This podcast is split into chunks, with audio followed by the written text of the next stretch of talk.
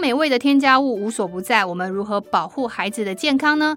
大家好，我是酸女孩的创办人洋葱妈妈，在这边我要跟大家分享一个八月二十号由酸女孩与生鲜食材合作的一个亲子真食物辨识。那这个活动的时间点是八月二十号的星期天早上的十点到十二点，我们将带着大家一起陪着孩子去分辨真食物。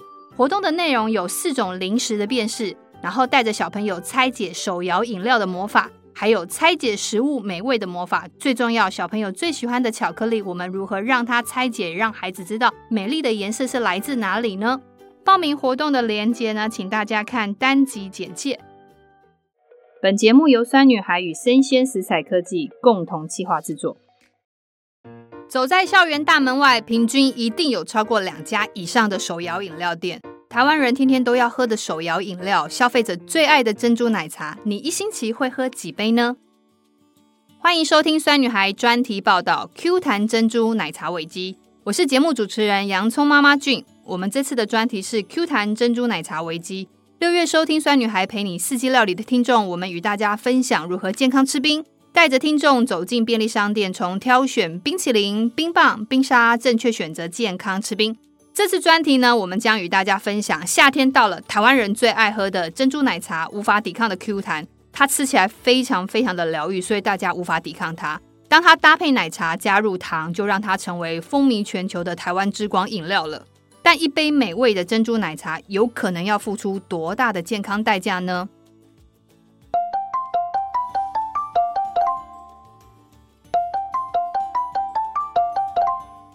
小姐你好。你好，我想要请问你，你有喝手摇饮料的习惯吗？有。那你喝手摇饮料会喝珍珠奶茶吗？会，会。但我都喝无糖的。你都喝无糖？那你多久会喝一次？嗯，大概一个礼拜两三次。一个礼拜会两到三次。嗯。那你自己除了喝珍珠奶茶，你会控制它是无糖之外，你还会注意哪些事？比如说你点这家的珍珠奶茶，你会注意它哪些事？可能就是茶不能太涩，然后珍珠不能太软。哦，珍珠不能太软，嗯，所以你有吃过珍珠很软的状况？呃，有，就是没有 QQ 的这样。哦，没有 QQ 的。嗯，好。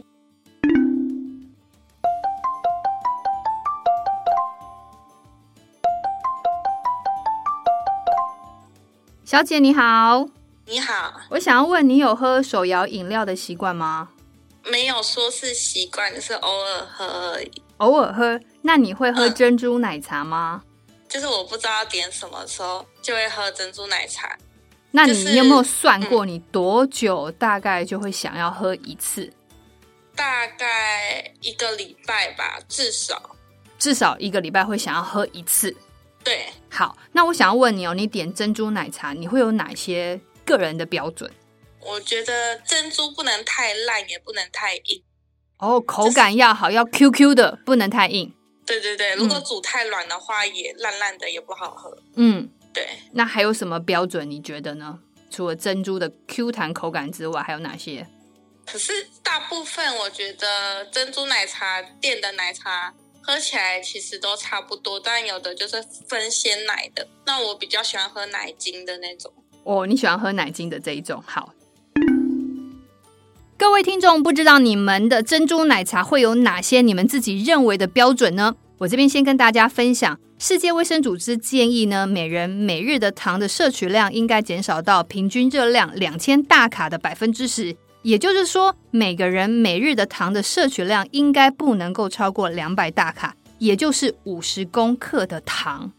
但是，当我们喝一杯七百 CC 的正常甜度的珍珠奶茶的时候，你知道热量是多少吗？热量将近七百大卡，但是它的含糖量却超过了五十公克。也就是说，当你喝一杯珍珠奶茶，你的糖的摄取量已经达到一天每个人的最高上限了。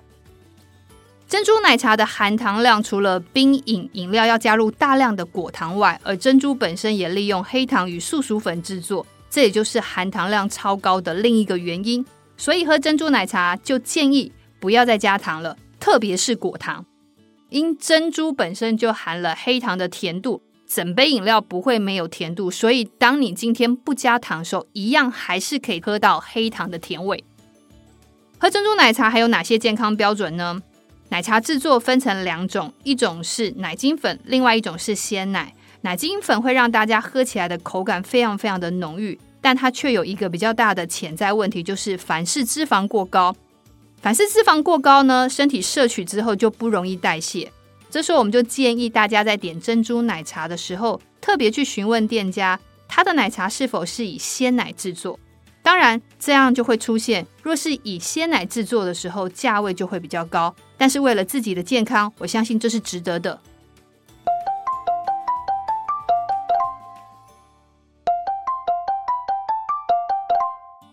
小姐你好，你好，我想问你，你觉得珍珠是天然的吗？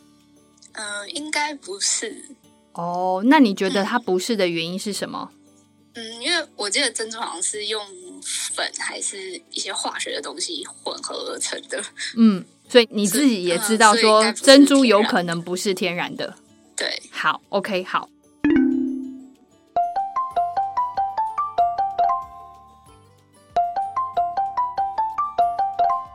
小姐你好，你好，你觉得珍珠是天然的吗？嗯，应该不是。哦，为什么你会觉得它不是天然的？我觉得那个就是应该算是化学的东西吧，除非传统的店才会用，就比较传统的珍珠。可是现在目前应该都是化学的，我觉得。嗯，所以你觉得这个珍珠应该有加一些东西，对不对？对，好对，OK，好。听众朋友，先跟大家分享哦，珍珠是用黑糖跟素薯粉制作，当煮过后摆放过久，就会出现软软的现象，也就所谓的糊化的现象。那就是外围的淀粉，它会变得非常非常的软，然后一点都不 Q 弹，所以大家其实不喜欢这样珍珠的口感。会出现糊化跟摆放过久会变软的珍珠才是天然的珍珠。建议大家可以买两家不同店家的珍珠奶茶，放在冰箱超过一天，再将这两杯的珍珠奶茶里面的珍珠捞出来，用手指去按压它。若珍珠还是 Q 弹，没有变软，也没有糊化的现象。那这一家的珍珠就是有问题，也就是加入了化学添加物。珍珠为什么要加入化学添加物呢？珍珠的制作厂商为了让店家可以一次大量的煮珍珠，也避免摆放过久变成软的现象，口感就不好，所以他们就会在制作时加入所谓的修饰淀粉跟磷酸盐这两个化学添加物。加入之后呢，珍珠就会煮再久，或者是摆放过久都不会变软烂哦。但我们有没有办法运用食物科学的方法，让珍珠是天然的制作，煮再多吃不完也不会变烂变软？酸女孩陪你四季料理，每月第一周，我们与厨艺科学家张志刚老师合作最新的订阅单元《食物科学的十万个为什么》，我们将在八月揭晓健康安全甜品的科学，其中我们也将跟大家分享珍珠粉圆如何用最短的时间煮，而每次都是 QQ 口感，一点都不烂。